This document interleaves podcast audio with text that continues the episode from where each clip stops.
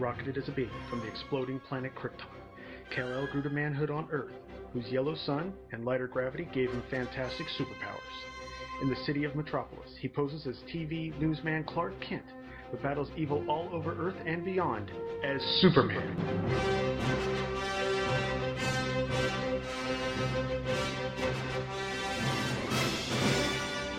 Hello, everybody, and welcome to episode 12 of Superman in the Bronze Age. I am your host, Charlie Niemeyer, and before we get into this week's comics, uh, I would like to do something that I should have done last episode, but I was so busy uh, trying to make sure I got all the information for the email petitions to Ian Sattler that I forgot to mention this. So, first of all, I would like to send a huge shout out and a thank you to Steve Younis of the Superman homepage. Uh, he has decided to, or he has agreed actually, to post uh, this show as it as it as it um, as each new episode comes out on the front page of the Superman homepage. And um, I'm telling you right now, just uh, since he's done that, I think I've doubled the number of people that have listened to an episode. So I think that's really cool, and I really want to thank Steve for doing that. I'm sorry I didn't thank you last episode, but thank you very much. It means a lot to me to have my little show on the Superman uh, website on the net. Second, I want to remind everybody that um, we're still trying to send emails to Ian Sattler to get the Dark Knight over Metropolis uh, story reprinted into the trades. Uh, so make sure you send a nice, polite, concise, and short email to ian.sattler at dccomics.com and make sure you mention that you heard about it on From Crisis to Crisis, a Superman podcast. So, um, without further ado, we will go into our first issue.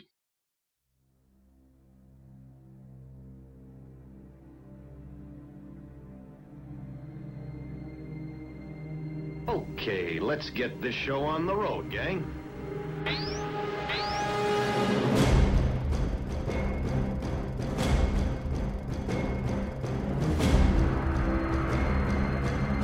I'm Batman.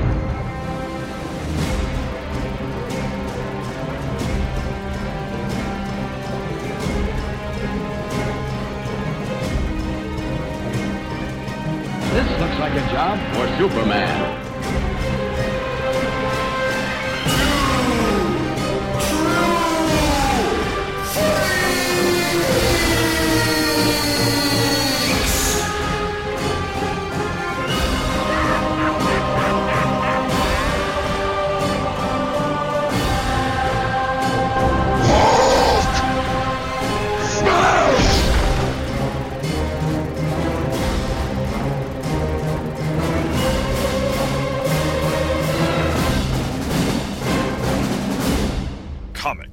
Mondays.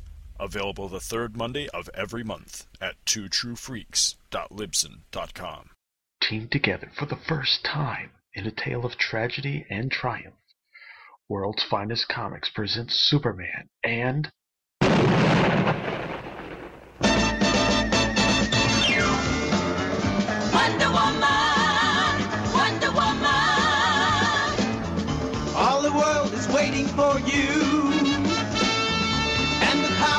possess. In your satin tights, fighting for your rights. World's Finest Comics, number 204, cover date of August of 1971. It was actually published on June the 3rd, uh, with a nice cover by Neal Adams that actually shows Superman and Wonder Woman just standing in the middle. On one side, we see a riot and the police, and Superman's asking, How can the killing of a student in a campus riot in 1971? And on the other half of the cover, we see a desolate uh, waste. Uh, looks like it's just been destroyed, and all that's left is smoke covering over the ground. As Wonder Woman shouts, "Cause the death of everyone on Earth 200 years later." And of course, it says, "We challenge the you to guess the one, the only way to prevent this terrible tragedy." This story, uh, the title of the story is "Journey to the Edge of Hope." The writer is Denny O'Neil. The art is by Dick Dillon and Joe Giella and the editor is Julie Schwartz. And Superman, of course, as always, was created by Jerry Siegel and Joe Shuster. So uh, we're at the cam- a campus of a large Eastern university that will shall go uh, uh, unnamed, and we've got uh, students getting ready to riot as the police look like they're ready. Well, actually, they're guards, but it looks like they're ready to uh, take any of them down that they can. And as Superman notes this, he flies off to the Galaxy Broadcasting Building, and as he leaves the file room, once again, um, we see someone else finding him there. It's like he's really well known for being in that file room, which he might actually be. Uh, but this time it's Perry White. He's got an idea for a story for uh, Clark to write involving a computer dating service. Clark reminds him he's a TV reporter now, but uh, Perry reminds him that he's still a newspaper man at heart, and besides, he got Edge's edition, and he wants uh, the story for the Sunday edition. So, Perry, uh, so Clark agrees to do the story, and then as he walks off, uh, Perry is wondering why did he do that. He doesn't think they're anything but hogwash, but hopefully he'll come up. Uh, Clark will come up with something good. Meanwhile, at a small boutique in Greenwich Village, I Ching has come to say hi to Diana, former princess of Themyscira, uh, current Wonder Woman without powers, um, saying that he's got he's got an idea for her and realizes that she's been so busy uh, fighting against evil that her romantic life has been fraught with woe, and so he gives her a paper for a computer dating service as well. So she fills out hers, uh, and as she leaves, I Ching is basically wondering why did he do that? But we don't know. And so a few days later, we see Clark and Diana heading towards the same street corner as Diane, uh, Diana thinks to herself that she's supposed to meet the man of her dreams on this corner. Uh, and he'll be wearing a carnation, which of course Clark's wearing, and the two of them come face to face and realize that they've been set up with each other somehow. As they start having small talk, Clark mentions that they're supposed to be appearing on a radio talk show, which I don't really understand unless it's part of a, for part of the story. As there, as they three young, uh, looks like gang members come up and try to hassle them for their money. Uh, Clark is ready to go into his coward act, but Diana says, "Hang on, I'll handle these guys," and pretty easily actually takes down all three guys using her judo, karate, and kung fu moves that she has learned recently from I Ching. And as they walk off, uh, the leader of the gang, uh, let's see what's his, uh, which doesn't have a name, um, decides that you know what, uh, anyone that wrongs them needs to be wronged back, and he's got a gun uh, that he calls Baby, and that somehow he's hidden in his shirt, which you would think it would easily fall out because it's a shirt with the sleeves missing and it's unbuttoned all the way down the pants. So I don't I don't know how that happens. But anyway, um, anyway, inside the WMCC building, which also makes no sense because Clark, why would Clark be doing a radio interview for a competing broadcaster? Anyway, um, they get on the elevator and they head up towards. Uh, well, that doesn't say what floor they're headed up to, but as they escape, uh, exit the elevator, suddenly they find themselves in a cold vista of sheer destil- destination or desolation. And as Clark tries to figure out what's going on, they get out of the elevator, the doors close. Clark uses his x ray vision to see what's going on on the other side of the doors, and there's nothing there. Not even the elevator, apparently. And suddenly Diana can't breathe. So Clark, reali- uh, so Clark realizes that the air contains mostly nitrogen and hydrogen and very little oxygen.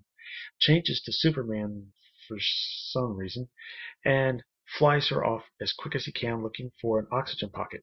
Finally, he finds one, appears to be deep under the ground, and carrying her digs in and gets her there just as she says she nearly suffocated. So Superman leaves her there and then builds an adobe uh, to try to keep the air in it so that she can stay alive while he goes and investigates what's going on and finds out where they are and he notices that the place is barren, no life or plant life, when suddenly he sees a large tower. He flies past it, tries to look inside, but his X-ray vision can't penetrate the outside, so he decides to crash through. But as soon as he does, uh, some handcuffs suddenly shoot out from the ceiling and you know ensnare him. But of course he's Superman, so he just breaks through. And then of course there's some ray blasters that blast him, but they don't do anything. He just ties them up in a bow, and he crashes through this large door, to be met by a giant computer, and it and it reveals to him that this is 200 years in the future on Earth in the year 2171, and that this is what uh, the world will be like. Certain events are left unchanged, which once again is confusing because I think this is the third or fourth story we've had that has dealt with the fact of time travel. Um, the robot tells Superman he developed the capacity to cast probes into the past and found that he was able to implant thoughts into the human mind. Therefore, that's how Perry and I Ching um, came up both came up with the same idea at the same time to use the computer dating service that brought Clark and Diana together. Therefore, it's all been part of this robot's plan. And he tells them that there's a young man at a campus riot that is going to be killed. And unfortunately, this man is also who's supposed to save humanity uh, should he survive. Uh, Superman asks how he will save hum- humanity. Uh, the robot just uh, kind of brushes that off by saying it's highly complicated, but rest assured he will unless he perishes prematurely. So uh, Superman looks into another monitor and sees that there's those three guys from the alley are headed towards Di- the adobe that he built for Diana. So suddenly we do a little flashback to see that the guys followed the heroes into the radio building. They take the same elevator up and find themselves in the same desolate area, of course. Suddenly they can't breathe, so they start heading towards the adobe, which is where Superman saw them. They get inside because there's a door that Superman constructed, I forgot to mention. And Diana sets up to, you know, defend herself. Uh, the head of the gang uh, pulls out his gun, you know, baby, and is about to shoot Diana when Superman crashes through and, uh, you know, blocks the bullets. Then he pinches the end, and with a flick of the finger, pretty, or actually a snap of his finger, basically knocks out the head guys. The other two fly headfirst at Superman, only to, you know, knock themselves out against his body of steel. So Superman and Diana uh, hold each other, and Diana basically starts saying that she wishes that they could have gotten um, more acquaint, more you know, been better acquaintances, and maybe even really good friends. And uh, Superman says that in another second or so he'll feel like kissing her, and that they both know they shouldn't. And although she seems disappointed because she does say "darn it," she does agree. So basically, uh, Superman flies her down through a tunnel, and they go from the adobe to the building they were just in with the robot. And Superman's going to sh- uh, have it explain everything that it explained to him to Diana, but it says that his energy is finally exhausted and he's dying, and basically dies. So basically, there's nothing left on uh, alive on Earth anymore. So one panel, we get the idea that Superman has explained everything to Diana, that they realize they need to get back to the past, which is actually their present, and try to save that kid. And of course, they've both seen the kid in the monitor, so they kind of know who to save. So they fly back to the adobe. Superman grabs the three men, and they all fly, headed uh, headed towards that where the elevator was. And Superman flies faster and faster, gaining velocity, and suddenly is able to crack the time barrier as they see what almost looks like the elevator forming or reforming around them. Suddenly they're just standing in the elevator and it takes them back down to the ground floor in 1971. Leaving the hoods there, uh, which Superman does mention he's planning to come back once he also repairs the damage to the building that he does as he breaks through to fly out towards that uh, the same campus from earlier. Superman uh, drops off Wonder Woman uh, as he as they both need to look for you know the guy that's supposed to save humanity. So Diana tries to use words to stop them, but they pretty much just say "blow it out your ear." And uh, but Diana spots a young man about to use cocktail. He's got a bottle and it's got a flame coming out of it. She basically flings herself at him to try to stop him, but he still ends up losing his grip on it, and it causes a car to explode. Superman, while talking to the guards, they all see the young man is standing in front of in front of that car still with the flames, so they think he's caused the problem on purpose, and they are about to shoot him. But Superman um, basically tries to stop them real quick with a nudge to their guns, but that doesn't work. There is one shot. Um, we do hear the kablam, but suddenly the car explodes when the flames hit the gas tank. Suddenly, we see Diana come up behind Superman, and he appears. She appears to have the young student that they were supposed to save. In fact, he's wearing the exact outfit. However, uh, one of the guards has been shot, who also has a hairdo very similar to the student. But, and unfortunately, he's he died. He was shot through the heart, and they don't know who could have done it. Uh, it could have been made by a stray bullet or from a bit of steel from the explosion. So all of a sudden, Diana gets the idea. Oh, do you think he was the one we were looking for? And Superman basically goes, I don't know, Diana. We'll never know until it's too late. And then there's a, we leave with the line, a quote apparently, those who live by the sword, so shall they die, and perhaps a world will die with them. Okay, my notes on this story. And this issue uh, was one was reprinted in Diana Wonder Woman, Volume 3. Okay, page 14 of the story. Why am I going all the way to... Oh, 14 is where we learn... Uh, basically, I don't have too much of a problem with the first 14 pages of the story, other than the fact that Superman says, hey, look, there's a possible riot. But there's nothing I can do about it right now, so I'm going to, uh, you know, head to work. And also, of course, Dillon once again forgets that Clark doesn't have the S curl, but we should be used to that by now. Uh, basically, by the time we get to the 14th page, um, I we finally get a name for the leader of the Hoods, and his name is Skog, because apparently Denny O'Neil does not believe in giving people real names like Dan or Fred. It's got to be Skog. I'm not sure why. Maybe it's easier to remember that way, but hmm. uh, page 15. Um, it's really weird. The the way the art goes just a few pages earlier, it looks like Superman has to fly quite a distance before he's able to find a pocket of air, and then builds the adobe around it. And it looks it looked a lot like it was built kind of below ground. But later on, page 15, we see the three hoods with no, I mean, yes, they're running out of air, but they're easily able to find the adobe, apparently on the surface, which first of all, it makes it seem a lot closer to the elevator and also on the surface. So I, am not sure what happened there. I don't know if there was a miscommunication or what happened. Page 17, I'm not completely sure why they shouldn't kiss. Maybe because it would mess up their mission or delay them or something. I'm not sure. But I don't, I mean, at this point, I can't see why they can't kiss. Superman's not really dating Lois. Although, and it's not like he hasn't kissed another woman since just since the Bronze Age.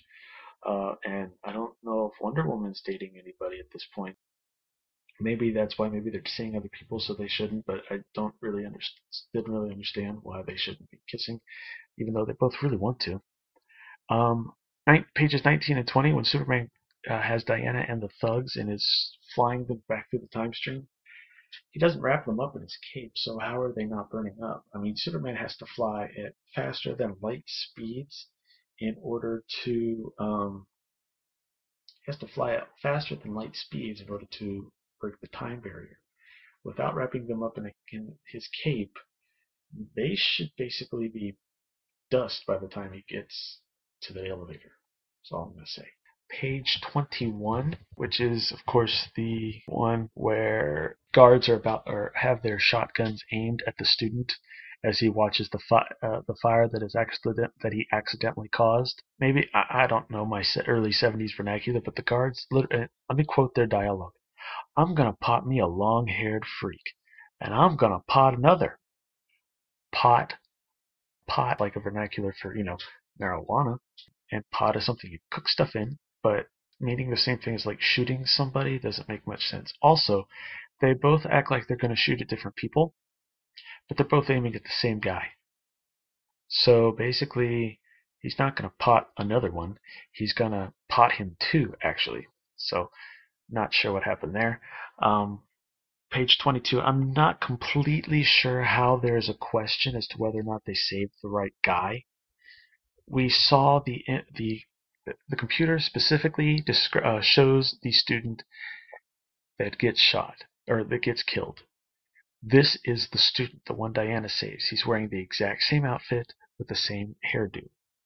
Yes, a guard gets killed, but he's not wearing the same outfit. And then the two heroes go completely crazy. Uh, Diana's like, "Do you think he was the person we were say we, we were looking for?" Well, answer me, Superman. Was he? Like, she's going crazy, and then Superman basically, like he's just lost Krypto or something, grabs her by the shoulders, and you'd almost think he's shaking her. And he's like, I don't know, Diana. We'll never know until it's too late. It's just like really overly dramatic. Uh, it's just kind of weird. I just don't understand how they have any doubt because that's the exact kid that they were looking at in the video. But overall, though, it's not a bad story. It's a it's a pretty entertaining story. I pretty much liked it. it I dug it a lot more than some of the other stories done um, on here. Um, of course, Wonder Woman doesn't do a whole lot, but then again, that might be just because of the fact that we've got a non-powered hero teamed up with a super-powered hero. That could be part of it. Basically, she does get to take out the guys in the alley at the beginning of the story, and then basically she kind of sits around for the rest of it. And the one time she does get to do something, she tackles the guy after he dropped and causes him to actually drop the bomb. And so kind of messes things up anyway, so whatever. Um, also, um, once again, and even which confuses me because we're in, we're looking at a Denny O'Neil written book with Julie Schwartz editing it, but Superman appears to be a full power. I can somewhat understand it in action maybe with different writer and different editor, but this is the same two guys that have been working on these Superman issues for almost well, almost ten months, and they they there, there's this discrepancy which I just don't really understand. Um, also, this is the month where DC um, has had to up the price on all their books. The mainline price has jumped from 15 cents to 25 cents. Uh, however, due to the price increase, which this is one of the things I liked about, especially in the Bronze Age, is that whenever they had to up the price, they also upped the page count. Now, eventually, what happens is it's one of those things where they up the page count with the price. Eventually, the page count goes down, but the price stays up. And then eventually get to the point where they're going to have to raise the price again. So they add more pages again when they up the price and then go through the whole thing again. So at this point, just about every issue that DC Comics is putting out is at the 48 page length, which means that in addition to the main story, every book has uh, like two or three backup stories to go with it.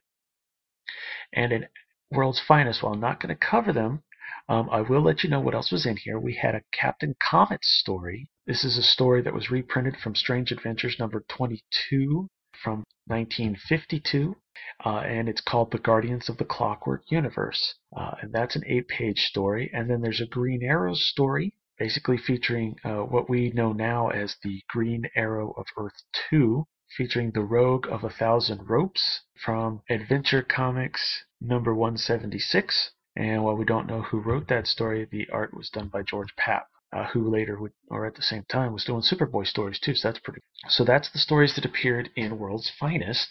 And uh, now I'm going to play a promo, and we'll move on to the next book. Boys and girls, your attention, please presenting a new exciting radio program featuring the thrilling adventures of an amazing and incredible personality.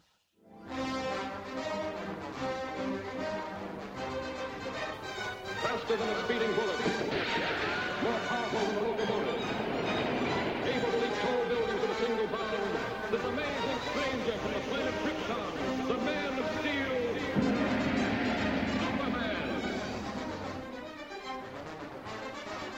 Thrilling Adventures of Superman, a journey through the golden age of the Man of Steel in comics, radio, and film.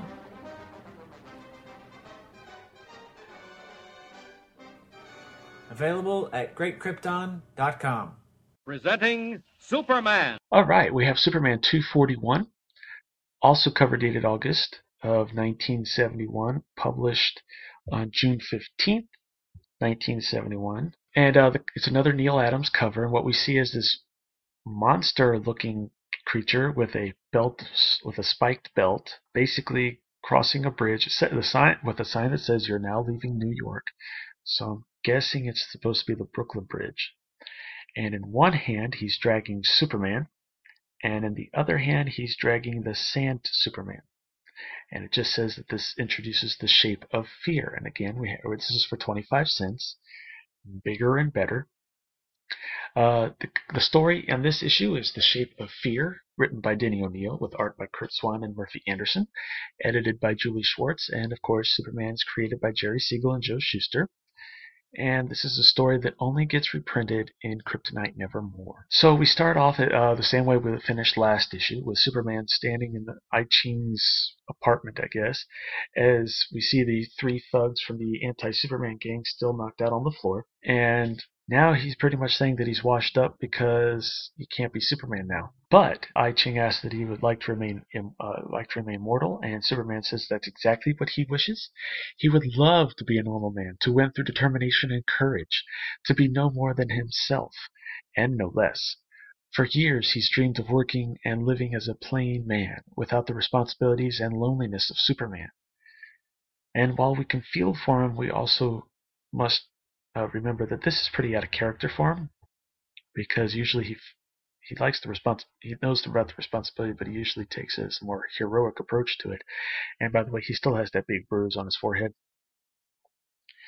Um, I Ching tries to get it through to him. Uh, your under your attitude is understandable, but I beg you to reconsider. One does not choose responsibility; it is often thrust upon him. To refuse it is to commit the worst act of cowardice. Look around you and see a world burdened with misery and untold agonies, a world which has need of you as you were. So Superman sits back down on the cot with his hands covering his face, telling him, All right, prepare your magic. So I Ching first um, basically uses some yod, yogic, yogic, almost like yogic, yogi, yoga magic um, to ensure that the hoods will not awaken before the task is accomplished. And now he's going to try using his fingers to pull his spirit form from Superman's body, which he does. And Superman's psyche or soul or whatever it is leaps out of the room and flies, as he used to, towards the band shell in Metropolis Park, where he comes across the Sand Superman just kind of standing there. And suddenly, he's uh, the Sand Superman is drawn up through the roof through some kind of irresistible force as the powers are pulled from the Sand Superman into whatever this energy being is. And suddenly the Sand Superman drops to the grass and lies twitching, and his clawed fingers reach out and seem to rip a hole in the very fabric of existence itself. Um, wrapped in an aura of power, Superman's spirit flies back to rejoin his body, and when he returns, I Ching notices some kind of a difference uh, but he doesn't know if this was successful or not. So Superman re- uh, spirit returns to his body, and Superman decides he's going to test this out. Uh, using a steel bar, he's able to twist it like a pretzel, like he used to. He goes to open the door, but uh, without realizing his own strength, uh, basically rips it off its hinges. And he flies out into space.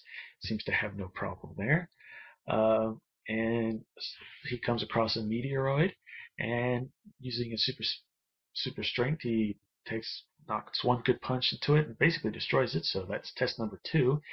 Um, Superman then flies as fast as he can and pretty much notices he's moving at about 10 times the speed of light, which is as quick as the Flash. Um, by the way, technically this means he should be passing through time, but uh, so I don't know how he's not, but I do like the squiggly lines that they use. So um, Superman checks out his vision powers. Uh, Using his telescopic vision, he's able, uh, from space, he's able to read the numbers on the bottom of a coin locked in a basement vault in Moscow, which also means his X-ray vision is working. So he wants to use his ability. He's itching to use his abilities as he returns to Metropolis and sees his chance when he sees a purse snatcher. So, uh, very quickly, borrowing some, you know, digging a foundation, borrowing some cement, and using 20 carloads of granite, cre- build, basically builds a prison around the purse snatcher as he was running. Just takes a few seconds. And uh, unfortunately, he built it in the middle of a busy street during rush hour in Metropolis. And so Superman starts to take it apart as uh, he turns the purse snatcher over to the authorities. Later, at, uh, at an army artillery range, he asks that, uh, if he can use if he could be the target for their target practice because he'd like to, you know, guess tested some vulnerability some more, even though he was in space and that didn't bother him. And he flies out uh, into the target range, and they start shooting at him. And he ba- basically mentions that these 88s are bursting off his skin like a cool rain. And strangely, he actually talks to the soldiers and tells them, I suppose it's been quite a privilege for you having such a distinguished target. And of course, the soldiers all remark that he's basically talking nutty. And as Superman flies off, he says, "Let them know next time they want to test an H bomb, H bomb or something." Uh, a few days later, we get Diana Prince again, reading the headlines, uh, the Daily News record, uh, with I Ching mentioning that Superman's goofed up again, fixing a leaky pipe. He wrecked an entire water system, and that's basically the fifth mistake he's made since you know his powers were restored. So I Ching calls Kent, or calls Clark, uh, and begs to have Superman meet him in New York at the Empire State Building. Uh, Clark agrees, and about an hour later, Superman's in New York and sees a red convertible speeding. He mentions that no crime is too small for his attention, and uh, basically picks up the car and leaves it on top of the Empire State Building, where as he meets with I Ching. So this, of course, leaves the guards to wonder what they're going to do because it's going to cost a fortune to get that car down from the top of the Empire State Building, and the fact that the car is interfering with TV transmissions. In a secret area or hidden area, I Ching and Superman talk about the fact that uh, I Ching believes is that uh, his brain was injured when he got hit, clocked on the head by the butt of the gun, and that with his powers restored, it's made the change per- permanent, and he's now suffering from brain damage. Superman says that's nonsense. It's the silliest thing he's ever heard, and then starts going on about he's just jealous and weak because he's weak, punches through the wall, and then flies off, which just leaves more proof that I Ching's actually correct. So, back in I Ching's apartment, uh, we see that Diana's down there, and he decides that he needs to find out more of what's going on. So I Ching uses some dark magic and creates basically a pale globe of flame, and it's supposed to find the sand creature. So they follow it down the streets of New York into Central Park to find Superman, uh, the Sand Superman, laying there. I Ching uh, knows that he's a creature from the realm of Quarm, which is, is a state of alternate possibilities, a place where neither men nor things exist, only unformed, shapeless beings. So now we're finally going to get the origin of the Sand Superman. We return to the to Superman trying to save the day from the kryptonite engine, uh, and apparently the explosion that was that was that resulted actually opened a rift between Earth and the realm of Quarm, and it passed over Superman's unconscious body and sunk into the desert sand where Superman was laying there. And then, of course, later on, he was slowly, gradually, the bits of sand were able to change and take form and become alive. And slowly, over time, he had a psychic link with Superman, and there was been, there was an exchange of powers every time. And of course, the Man of Steel pro- grew progressively weaker as the Quarmer grew stronger until basically they became equals. Now, at this point, we're back in the present, and the Quarmer uh, mentions that his strength and flight and invulnerability have been removed, as well as most of the re- intelligence, and states that he's reverting to nothingness. Uh, but I Ching realizes that if the sand creature came in contact with Superman, uh, he would regain what he's lost, and Superman would lose it again, and realizes that they need to make this happen. Uh, so they head off towards the city. Meanwhile, that hole that he scratched into the very fabric of reality, uh, something, another invisible mist escapes, aka another Quarm creature. So now they they go to the well, Diana and Ching go to the lavish penthouse atop the Galaxy building where Morgan Edge lives. They break in, basically break into Edge's office and use the phone to call Clark. I don't know why they had to call him from there. Uh, Diana mentions that he was nasty on the phone from a hidden room. It's soundproof and has a trick mirror. A a mystery man in complete shadow watches the three creatures because the Sand Superman's with them. Uh, as they go through Edge's office. We don't know who it is, but apparently we're going to find out due time.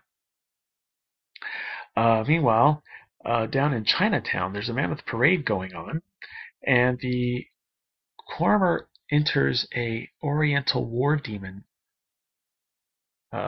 that's basically just a statue, and it, of course, comes to life and starts wreaking havoc. Meanwhile, uh, Superman enters Edge's apartment by using the wall and asks why Diana, Diana called, asking if she just wanted his autograph. So she says no, she just wanted to give him a kiss.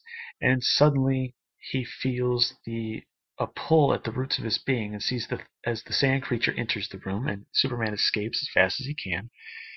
Um, so the sand creature gives chase, and I Ching basically says that he's worried that we've unleashed that they have unleashed willful forces upon the world, and he scents impending disaster. So as Superman flies along, he's try decide he decides he's going to try to elude the thing in the cloud banks, and flies down. And all of a sudden, he sees people moving in a panic and escape and just abandoning cars in the middle of the city. And he sees a young child about to get trampled by the mob. So he goes and catches them and puts them in a safe place.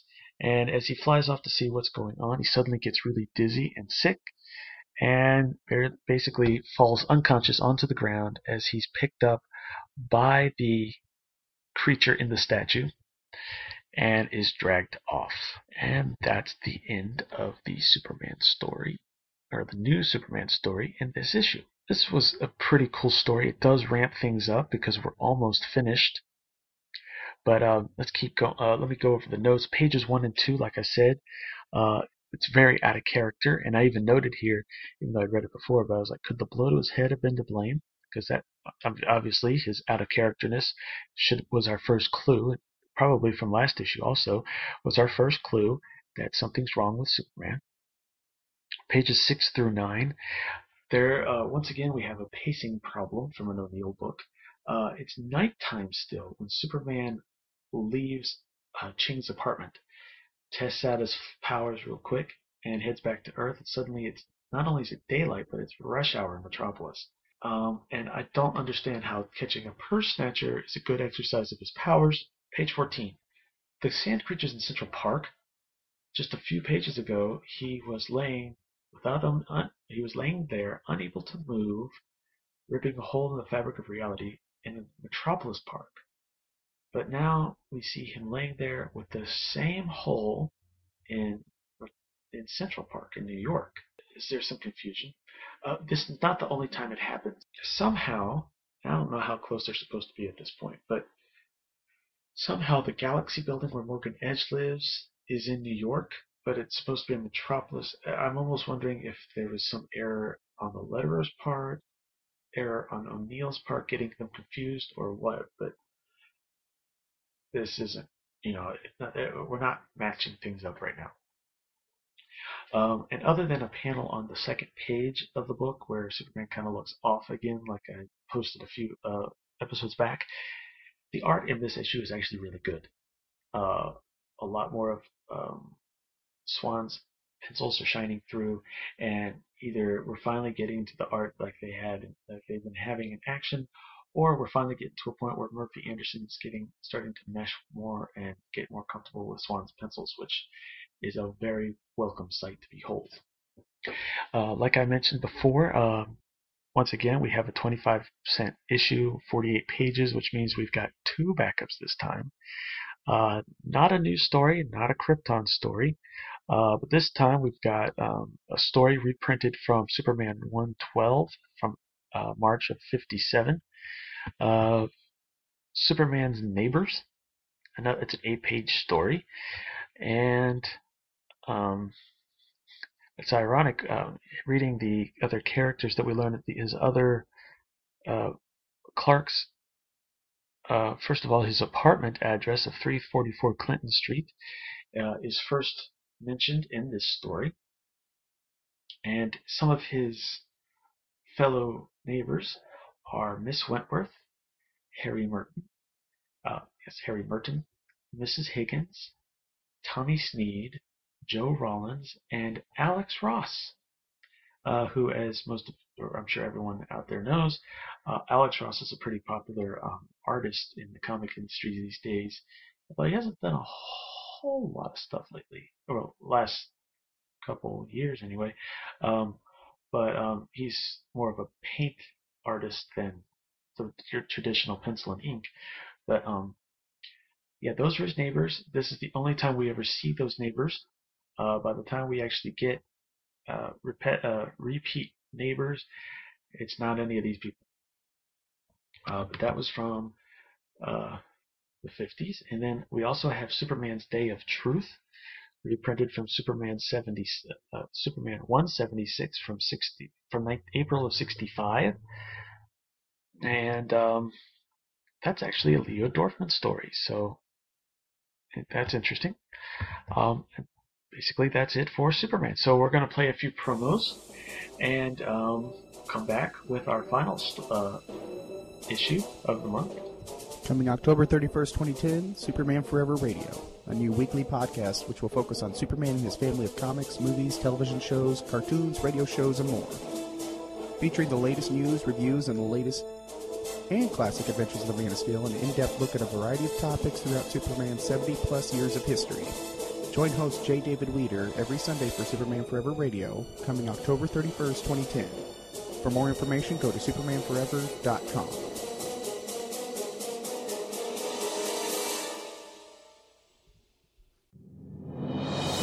up in the sky. It's a bird. It's a plane. No, it's SupermanHomepage.com, the number one Superman fan site in the world. SupermanHomepage.com, covering the world of Superman from the 1930s to today.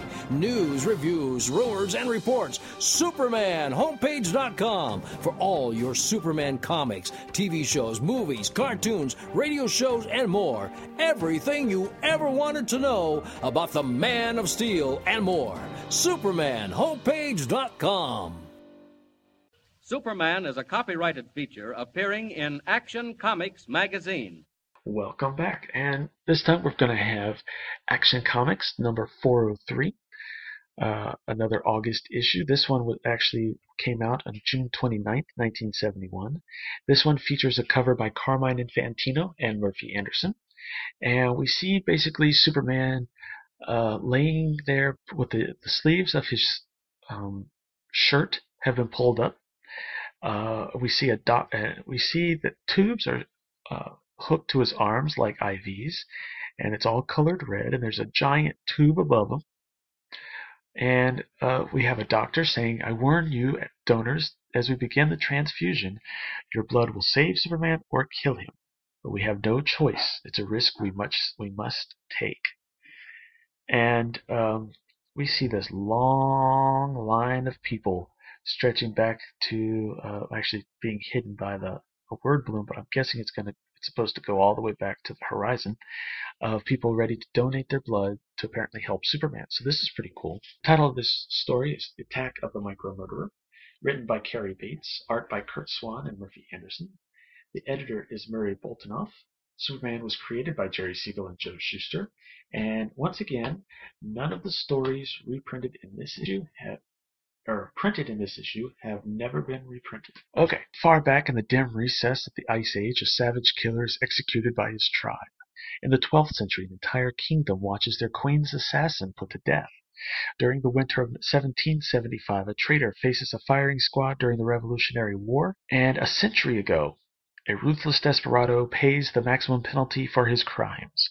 But would you believe that all four of these culprits are the same person?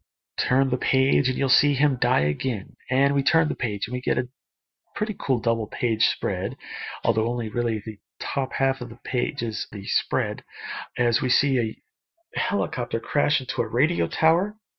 That is, and of course, the helicopter is being chased by Superman. And we see the, the pilot actually slamming kind of through the window of the helicopter and hitting the tower full on.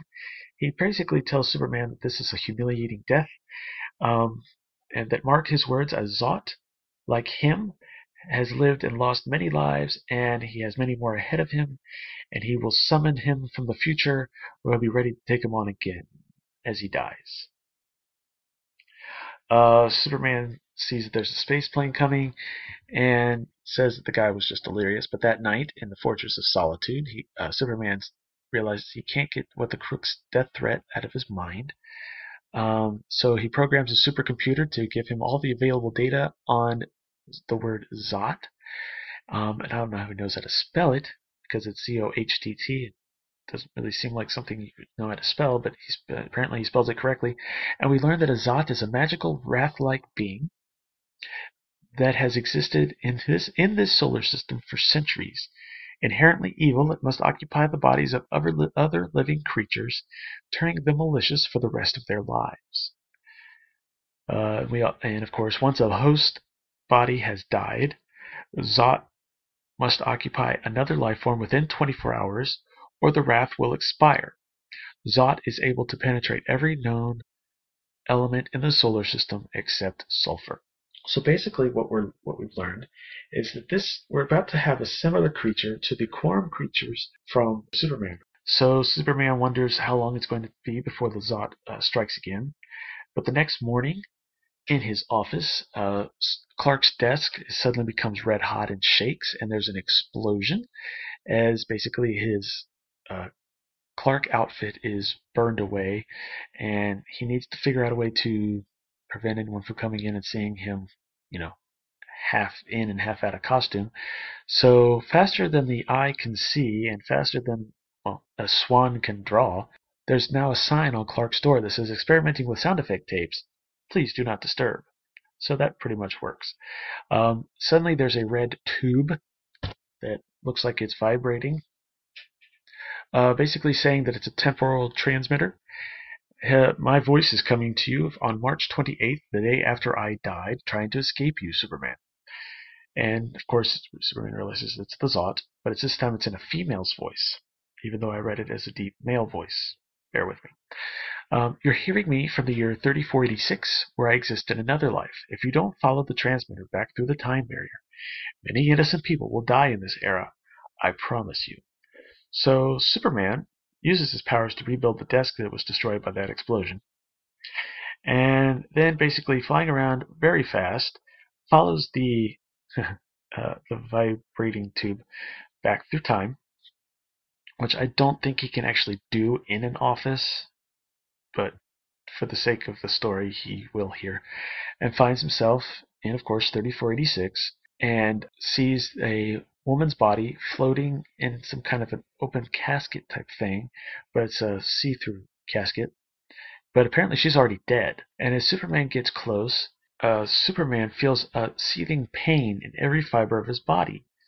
So Superman's wondering what has happened, and he's starting to feel weak and queasy. And turns out um, that Superman doesn't know what's happening, but it's starting to, you know, really affect him.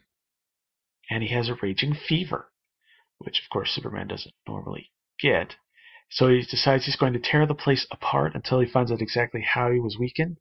And we literally see him breaking things, knocking things out, punching through stuff, and using his heat vision to melt things. While he also says that this doesn't really do him any good because things are so futuristic that he wouldn't recognize the cause of his problems even if he found it.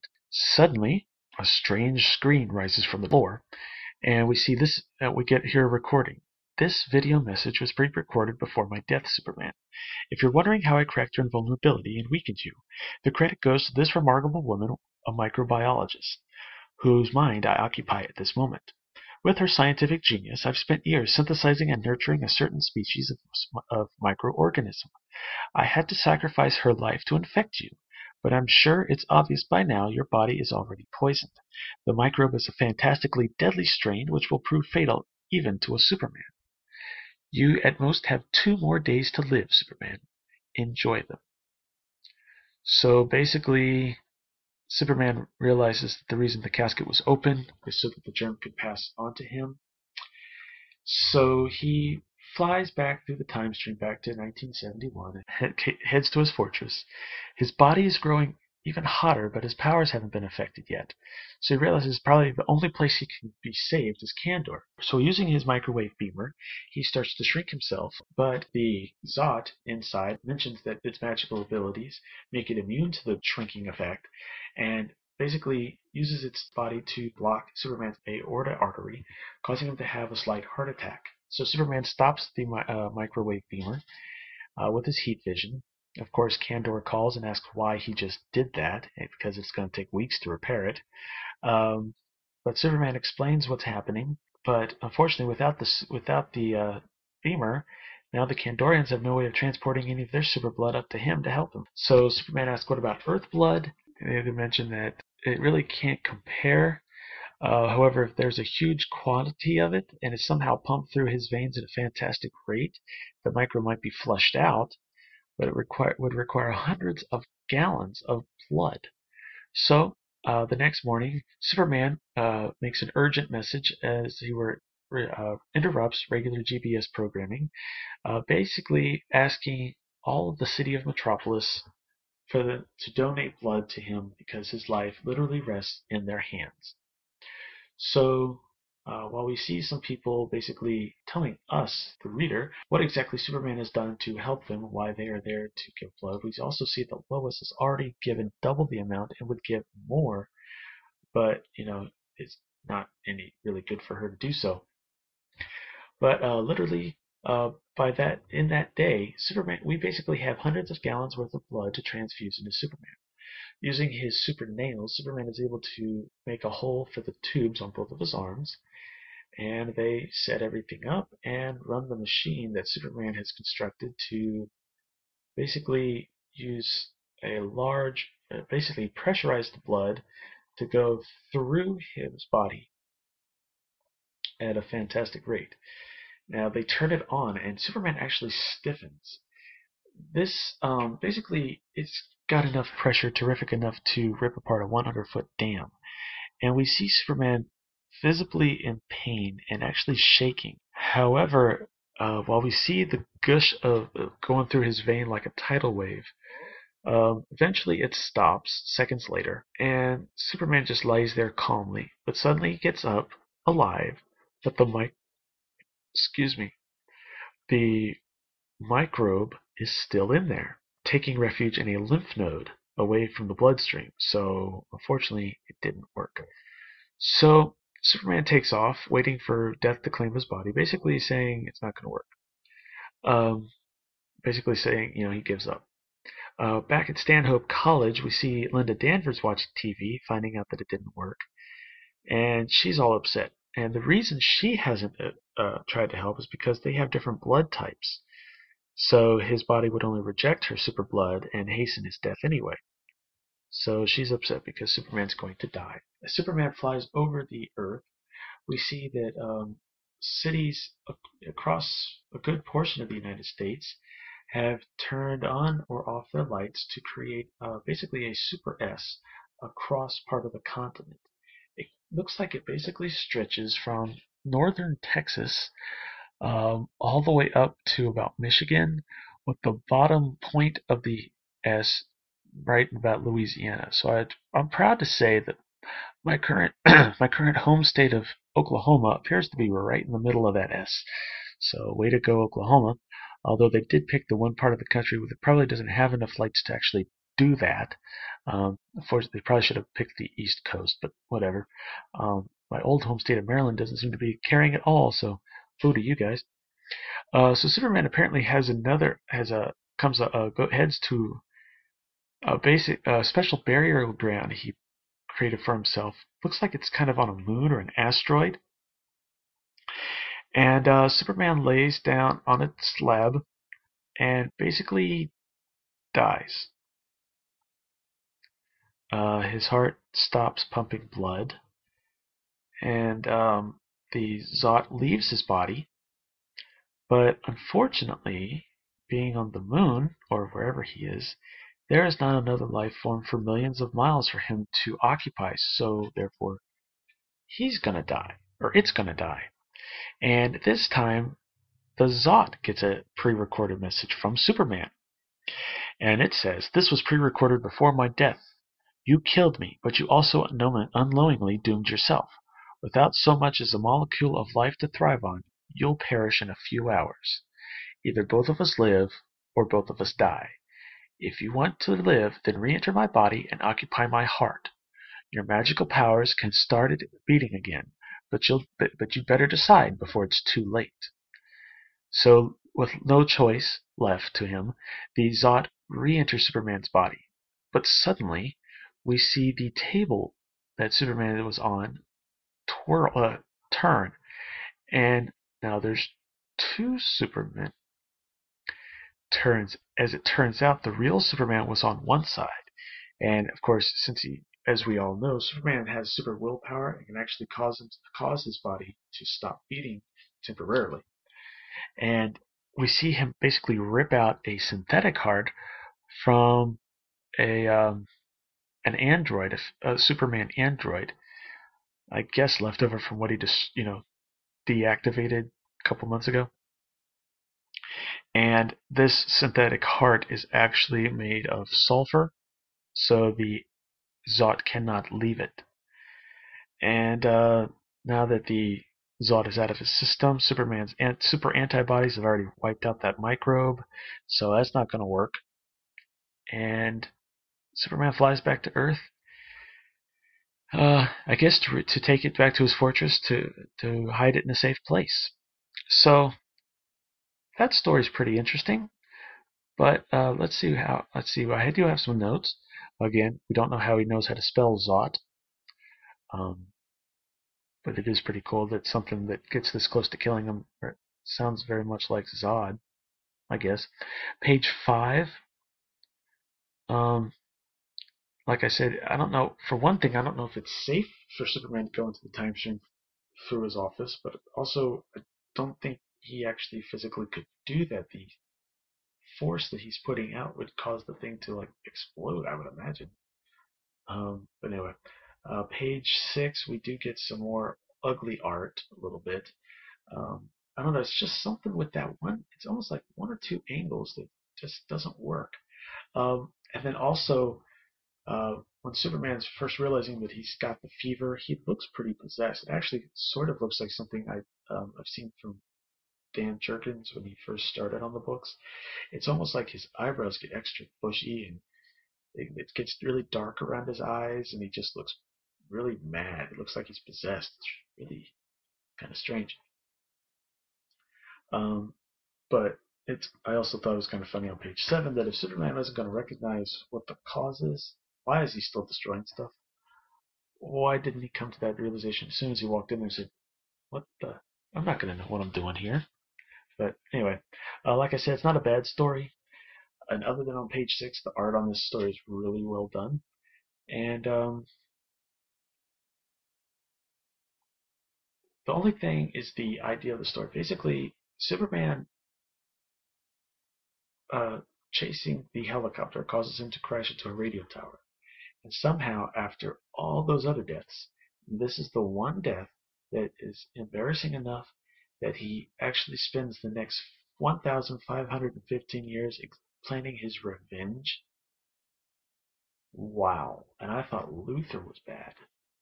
I mean, this guy's been killed by so by his own tribe. He's been killed by a kingdom. He's been killed by firing squad. I mean, what the heck? That's just I don't know. That just seems really crazy to me. I mean, Luthor is bad. I mean, at this point, he's got a pretty bad origin. But spending over oh, 1,500 years planning the revenge because Superman made you crash into a radio tower and die? Wow. Anyway, the second story uh, is called The Man with the X-Ray Mind, with a story by Jeff Brown, art by Curt Swan and Murphy Anderson. Uh, editor is again Murray Boltinoff, and Superman again is created by Jerry Siegel and Joe Shuster. And this is a secret chapter in the life of Clark Kent. We see Superman return to Earth, and he's got a real schedule today, but he's not heading to Galaxy Broadcasting or his fortress. He's actually heading to Metropolis University, for this is a story that takes place during Clark's college days. He enters an old storm drain that leads to a room in the university basement. And as he's switching back to Clark, there's a knock on the door, and um, we hear, "Better hurry, Mr. Kent, or you'll be late for your classes." So Clark leaves, uh, uh, exits the room and sees that it's Mr. Lundgren, the janitor. And he asks how he knew he was in the, storm room, the storage room, and he starts to explain when suddenly uh, Clark's prof- psychology teacher, Professor Borwin, enters the room and talks to Lundgren really quick because apparently he threw accidentally threw away a bunch of exam papers and he needs to find them because they're not supposed to be in the trash. So uh, Clark uses his X-ray vision to find the papers, but it would take an ordinary being hours to find it that way.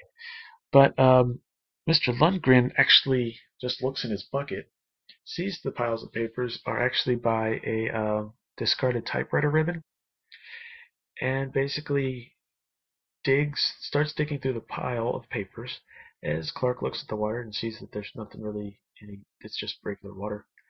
But uh, Mr. Lundgren pulls the papers out without any problems.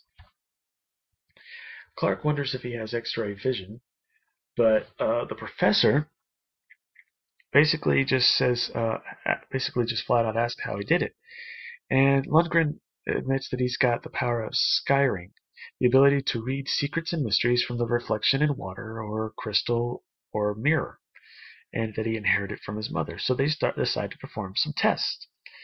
And uh, the professor has some cards he's going to um, set out, shows them an example of each card. There's card, cards with a star, a circle, a cross, a box, or a square, sorry, and um, two wavy lines. So um, Lundgren stands on the other side of this little barrier, holding a mirror, as the professor places the cards out in a certain order, and basically he just goes right through through it without getting any part of it wrong. He per- perfectly tells them what cards he's put out. So then the professor tries it again and starts putting the cards down, and every time Lundgren gets it wrong. Uh, turns out what Clark notices though is that he didn't get him wrong. He's basically predicting the card that the professor's about to put down. So basically, what this means that he also can kind of prophesy or see into the future a little bit. So they decide they're going to keep this whole thing secret, and that apparently, and Lundgren then reveals to Clark that he knows he's Superman, and he just saw something in his water pail. A railroad accident is about to happen at the Cross Bay Bridge. So Clark says, um, "Okay, I'm heading out that way." He flies out to the bridge as the as a train is about to, you know, cross it. Superman, of course, doesn't see anything, but then, of course, sees that for some reason the lift bridge, which of course lifts up so that you know larger boats can pass under it, suddenly is uh, lifts up for no reason, meaning that the speeding train heading towards the opening will probably would just fall right off the tracks and into the water. So, but fortunately, Superman was there and catches the train and takes it to the other side and safely allows it to continue on. Uh, but that night, um, uh, the professor ha- puts Lundgren's power to a more sinister use. Um, by having him help him uh, open a door to, let's see, uh, the physics department atomic experimental division. Specifically, it says to keep out. Lundgren doesn't want to help because looking in the water, he sees that there's going to be an explosion because he keeps his trusty bucket with him wherever he goes. Um, the professor says, "Nonsense. Let's do this. Come on." So basically, Lundgren uh, uses his ability to help him figure out the lock combination and the professor decides he's going to use this because uh, is it's is gets inside and finds the what he's been looking for, which is an isotope, an, radio. An, okay, basically he's found an atomic formula. It's radioactive, sealed in a special lead glass case, uh, which will transmute any metal into gold. And the lab staff actually developed it, which should make them jillion gajillions of mon- uh, amounts of money, but I don't know. I guess they haven't announced that they've done it yet. Uh, unfortunately, the professor picks it up, holds it, but it slips out of his hand, hits the ground, and there's an it causes a giant explosion. Superman, fortunately, uh, who just happened to be checking on Lundgren with his telescopic vision, uh, lands in time to block most of the explosion. Unfortunately, uh, well, blocks most of the explosion from hit, hitting Lundgren, but the professor is basically killed. Not, not basically. The professor is killed. Um, Superman wraps Lundgren up in his cape and flies him to the college infirmary. Lundgren wakes up, but basically has lost most of his memory. Um, he remembers his name, uh, but he doesn't remember the explosion or even Superman. And we, our final panel, uh, we see Clark watching as Lundgren is mowing the grass. Basically, um, they keep him. He can't do his actual job anymore because he can't remember his chores from day to day. But the the university is still keeping him for on for uh, odd jobs at a charity, and that's the end of that story. It's a nice little story. Um, uh, first on the first page, um, once again we get Geoff Browne or Leo Dorfman, however you want to look at it, um, coming up with a new saying for Clark or Superman, I guess, that really doesn't get used much. Well, I don't think it was used before and probably doesn't get used again, but Great Sons of Space. Wow, that's an interesting one. On page two, um, okay, and page two, something is pretty much brought out to me that causes some eh in my mind. Okay, Clark and, and the professor seem to know Lundgren like he's been there for quite a while. But the way Lundgren doesn't seem to be secretive at all about his ability, that means I would imagine that there's lots of people around the campus that know about it. And which kind of strikes me as weird because I would think that other people would try to use it or talk about it or that, you know, this would be a big deal. He would have been on the news. Someone would have made a big deal about it, but I guess it's no big deal. Um, now, we also see that apparently on page 5, Lundgren admits that he's known about uh, Clark's secret identity for years. How long has Clark been going to college? I mean, maybe two years could be years, but usually that's something for like several years. Like maybe he somehow knew it when he was Superboy in Smallville, but I highly doubt it.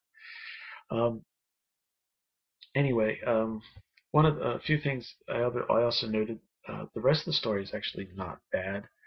Um, sort of getting tired of people in Clark's life uh, suddenly having these alternative, ulterior motives. They're good. Pe- they seem to be good people. Clark doesn't suspect anyone of anything, but a whole bunch of them seem to have these ulterior motives that involve, you know, get rich quick schemes and basically bad guy stuff.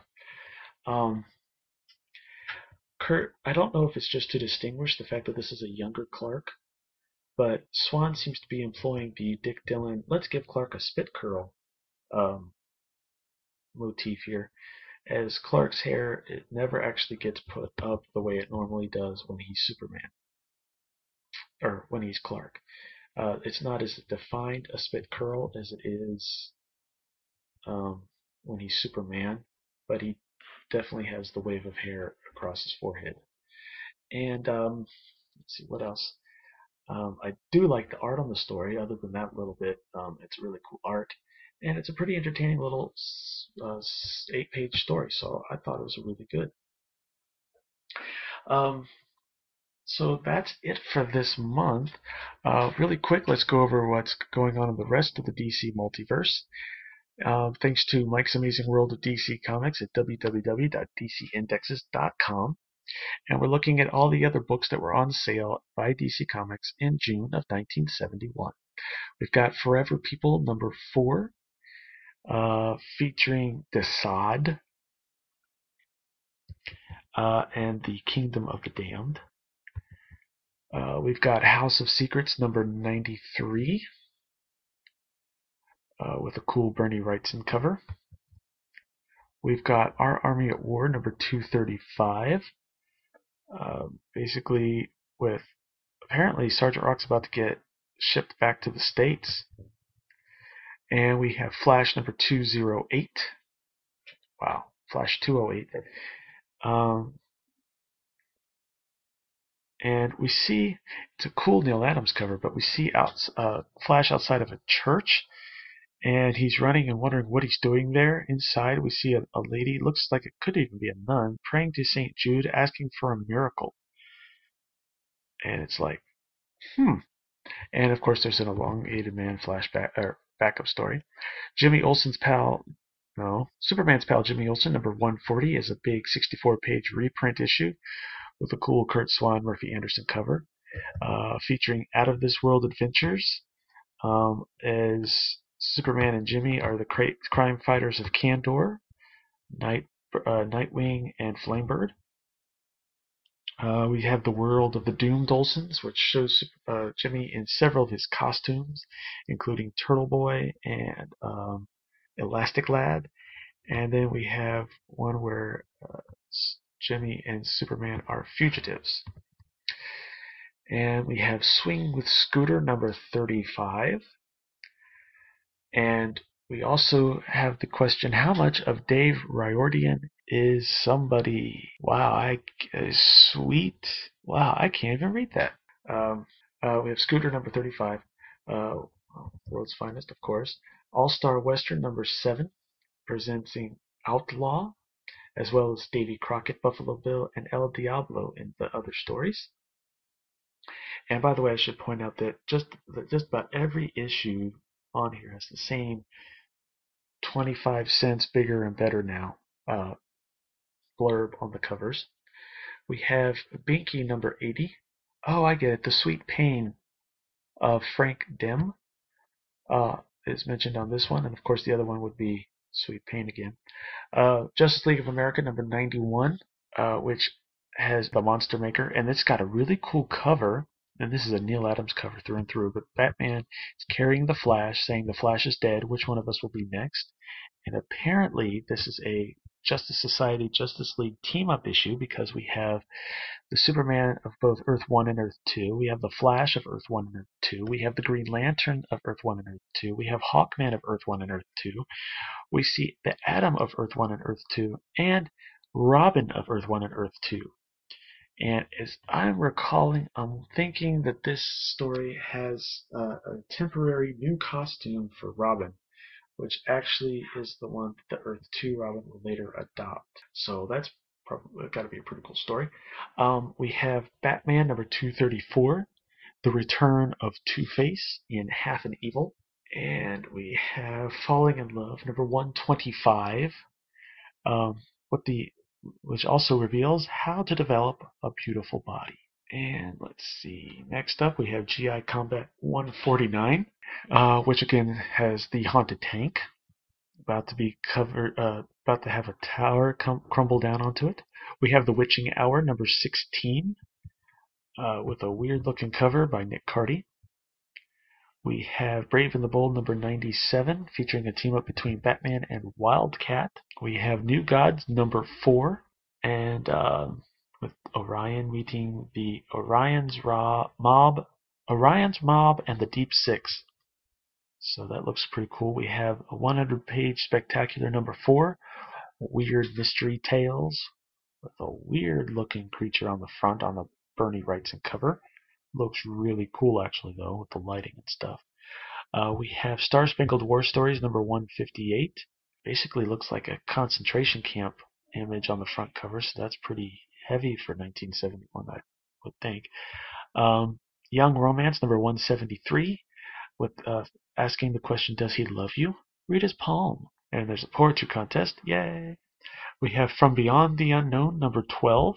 Uh, we have Heart Throbs number 133 involve, uh, which also let, reveals how to get the grooviest guy at the party. Wow. Uh, we have Sugar and Spike number 97, and then we have um, Girls Love Stories number 161 with the diet to make you beautiful. I don't know if I'd want to get my diet advice from a comic book. Uh, we have Green Lantern number 85, which is the infamous cover of Green Lantern revealing to Green Arrow that Speedy is a junkie. We have Superman's girlfriend Lois Lane number 112, showing Superman turning into a tree, and now this is a monthly book. Which I kind of thought it was before. Maybe it was one of those 10 issues a year things. Um, we have Unexpected, number 126, with another cool uh, Nick Cardy cover, uh, which actually has a little invitation. You are cordially invited to die. And we see a man in a wheelchair uh, and the Grim Reaper. So that looks that looks like a really cool story. Um, then we have Adventure Comics number 409, uh, featuring Supergirl in the invasion of the Mermen, and she's actually talking to a guy named Geoff, G E O F F. Apparently, no one at DC Comics ever knows how to spell Jeff with a J E F F, because between Geoff Browne, this Jeff, and of course Geoff Johns, and then Jeph Loeb spells it his weird too. Does, I don't. Does anyone know how to? Does anyone spell it the usual way at DC Comics ever? Uh, but anyway, we see Supergirl in another weird costume. This one is barely a costume. Uh, she's got what looks like shorts on. I don't know how that front is staying up, and she's got her cape, but mostly she's exposed. I mean, I've never seen that much skin on Supergirl, even now with the the way Michael Turner designed the new her current costume. Wow. Um, and then finally we have Detective Comics number 414 featuring The Legend of the Key Hook Lighthouse, which is another really awesome Neal Adams cover, which I really can't describe. You have to see it. And that's pretty much it. Um, before we go, I just want to, or before we go, before I go, I would just like to uh, mention, uh, please make sure you check out my and several uh, other Superman podcasts at www.fortressofbaileytude.com slash Superman Podcast Network. Uh, all the shows on there are awesome. I've listened to all of them. Well, at least one episode of all of them. I'm trying to catch up on them. Uh, but you really should check them out. They've they all come out pretty much on schedule, and would do yourself good if you're a Superman fan to check all these shows out. But basically, with all those shows, you have every aspect of Superman covered from current news to the movies to Smallville to covering Golden Age comics, the Silver Age comics, the Bronze Age comics, the From Crisis to Crisis era, the post Infinite Crisis era of the books, plus uh, several of those also cover things like the TV show, the radio show, the comic strips, toys, promotions, everything. Superman is very well taken care of these days. And of course, when get through all that, there's also the the audio dramas. So you've got everything you're to want in Superman right there, all in one spot. And please make sure you also check out SupermanHomepage.com. Again, I want to send another thank you to Steve Younis for posting these shows up there. And I want to thank, uh, say hello and thank all the new people who have downloaded the show. Um, it's been really amazing to just be able to double, almost, uh, my the number of people that download the episode in less than a week. So, uh, thank you all very much. Um, you have a great week, and I'll see you next time. Thank you for listening to Superman in the Bronze Age, hosted by Charlie Niemeyer. You can write to the show at unbc81 at gmail.com. You can subscribe to the show two ways via the RSS feed at supermaninthebronzeage.blogspot.com or via iTunes. Also, if you like this show, make sure you check out the blogs and podcasts listed in the recommended sites section, and be sure to check out my reviews of other classic Superman comics at www.supermanhomepage.com. Superman and all related characters are copyright DC Comics. Also, any images or music used for this blog or podcast is purely for entertainment only. I do not make any money from this show. Thank you again for listening, and God bless.